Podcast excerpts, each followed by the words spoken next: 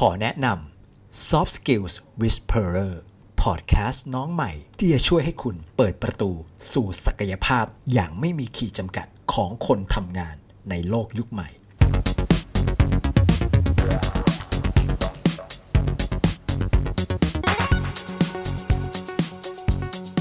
สวัสดีครับ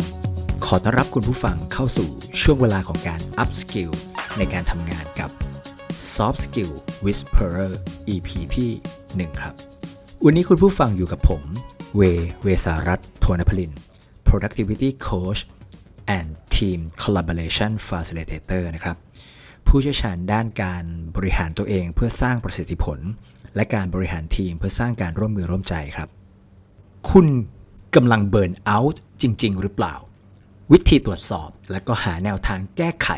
ภายใน 2 นาที ตอนนี้ถ้าเกิดคุณกำลังรู้สึกเหนื่อยล้าจากการทำงานมาตลอดทั้งวัน แล้วก็เริ่มรู้สึกเกลียดงานของตัวเอง แล้วก็รู้สึกว่าชีวิตโดยรวมเนี่ยสร้างผลลัพธ์ได้ต่ำกว่าที่ควรจะเป็นนะครับ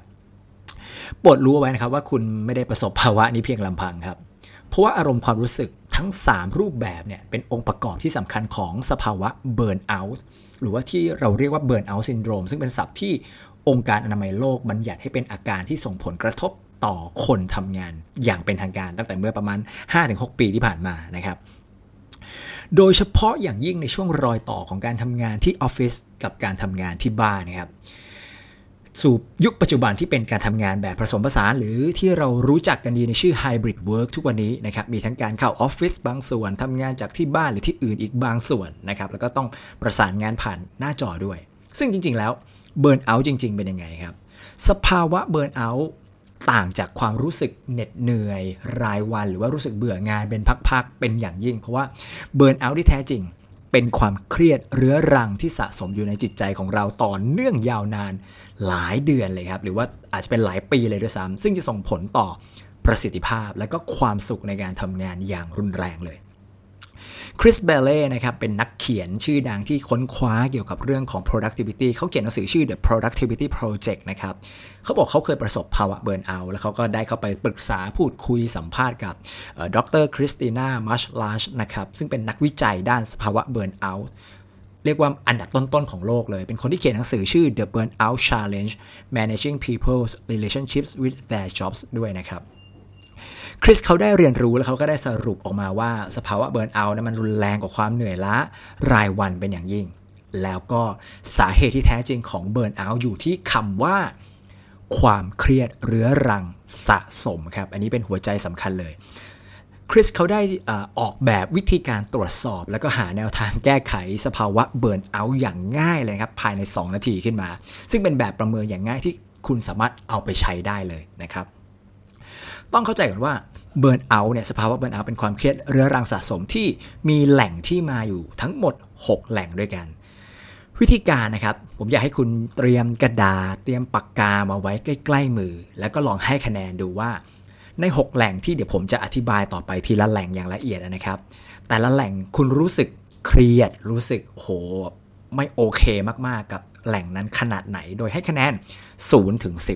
10 โดยที่ 0 อยู่ที่ ไม่เครียดเลยสบายๆชิลๆนะครับแล้วก็ 10 นี่คือเครียดมากเครียดหนักมากนะครับลองให้คะแนนดูครับ 6 แหล่งมีอะไรบ้าง 1 ครับ ปริมาณงานหรือ workload ยิ่งปริมาณงานในแต่ละวันของคุณมีมาก แล้วก็ต่อเนื่องดูเหมือนไม่มีวันจบสิ้นมากขนาดไหน โดยเฉพาะโดยเฉพาะนะครับ ถ้าภาระงานเหล่านั้นมันบดบังหรือว่าจำกัดความสามารถหลักๆ ในตัวของเรามากเท่าไหร่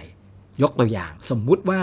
งานของคุณคือเป็นครู เป็นอาจารย์ที่ต้องสอนหนังสือ แต่คุณต้องมาทำงานเอกสารกองโตเต็มโต๊ะเนี่ยอันนี้แหละครับ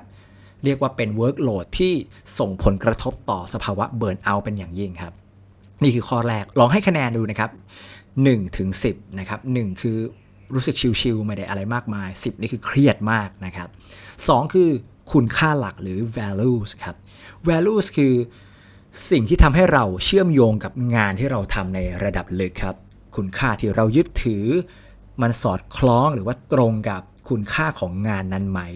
ถ้ามันยิ่งสอดคล้องหรือว่าเชื่อมโยง หรือว่าตรงกันมากเท่าไหร่ เราจะรู้สึกถึงการมีความหมายหรือว่า meaningful แล้วก็รู้สึกมีส่วนร่วมหรือว่า engage กับงานมากขึ้นครับ ถ้ามันไม่ได้สอดคล้องกัน หมายถึงว่าสิ่งที่เราให้คุณค่ากับสิ่งที่งานมันให้คุณค่าหรือว่าสร้างคุณค่านะครับ ถ้ามันไปคนละทิศคนละทาง เราก็มีโอกาสที่เราจะเบิร์นเอาได้ครับ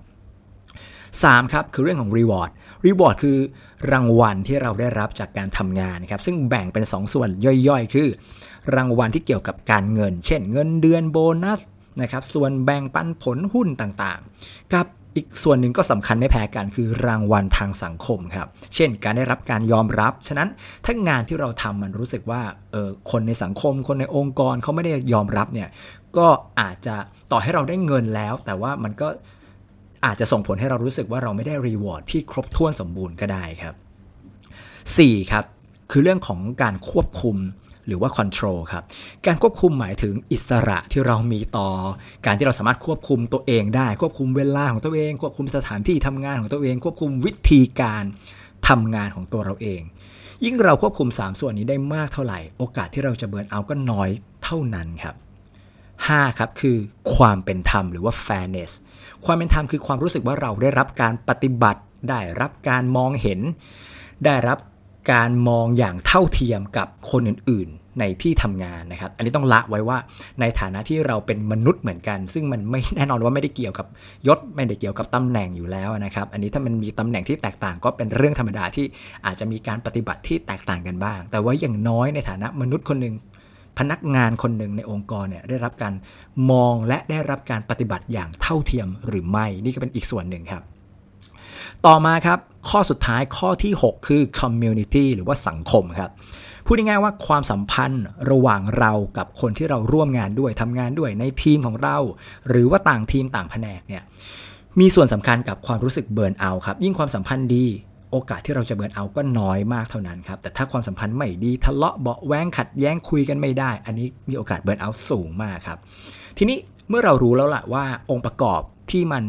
ที่มันเป็นองค์ประกอบสำคัญของสภาวะเบิร์นเอามีอยู่ 6 อย่างผมทวนนะครับ มีเรื่องของ workload ปริมาณงาน values หรือว่าคุณค่าหลักของงานที่เราทำ reward นะครับ ซึ่งแบ่งเป็น reward ด้านตัวเงินกับ reward ด้านสังคมนะครับ control หรือการควบคุมนะครับ มีอยู่ 3 องค์ประกอบหลัก ๆ คือ การควบคุม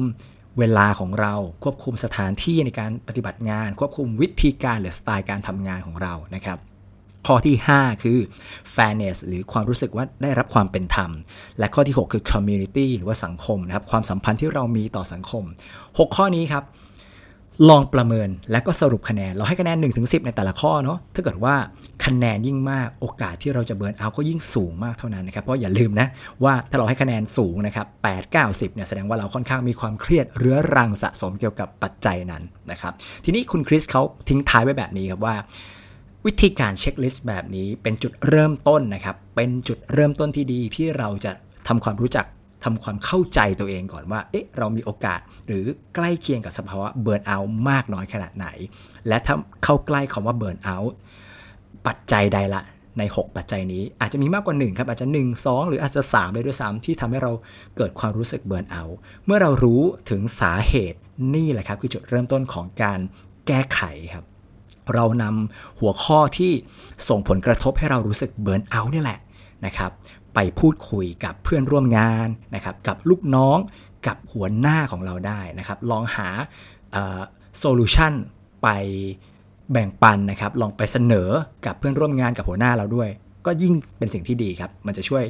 ลดนะครับ ช่วยป้องกันสภาวะเบิร์นเอาท์ในการทำงานของเราได้ไม่มากก็น้อยนะครับ ทิ้งท้ายนะครับคริสเขาย้ำว่าการตระหนักรู้ว่า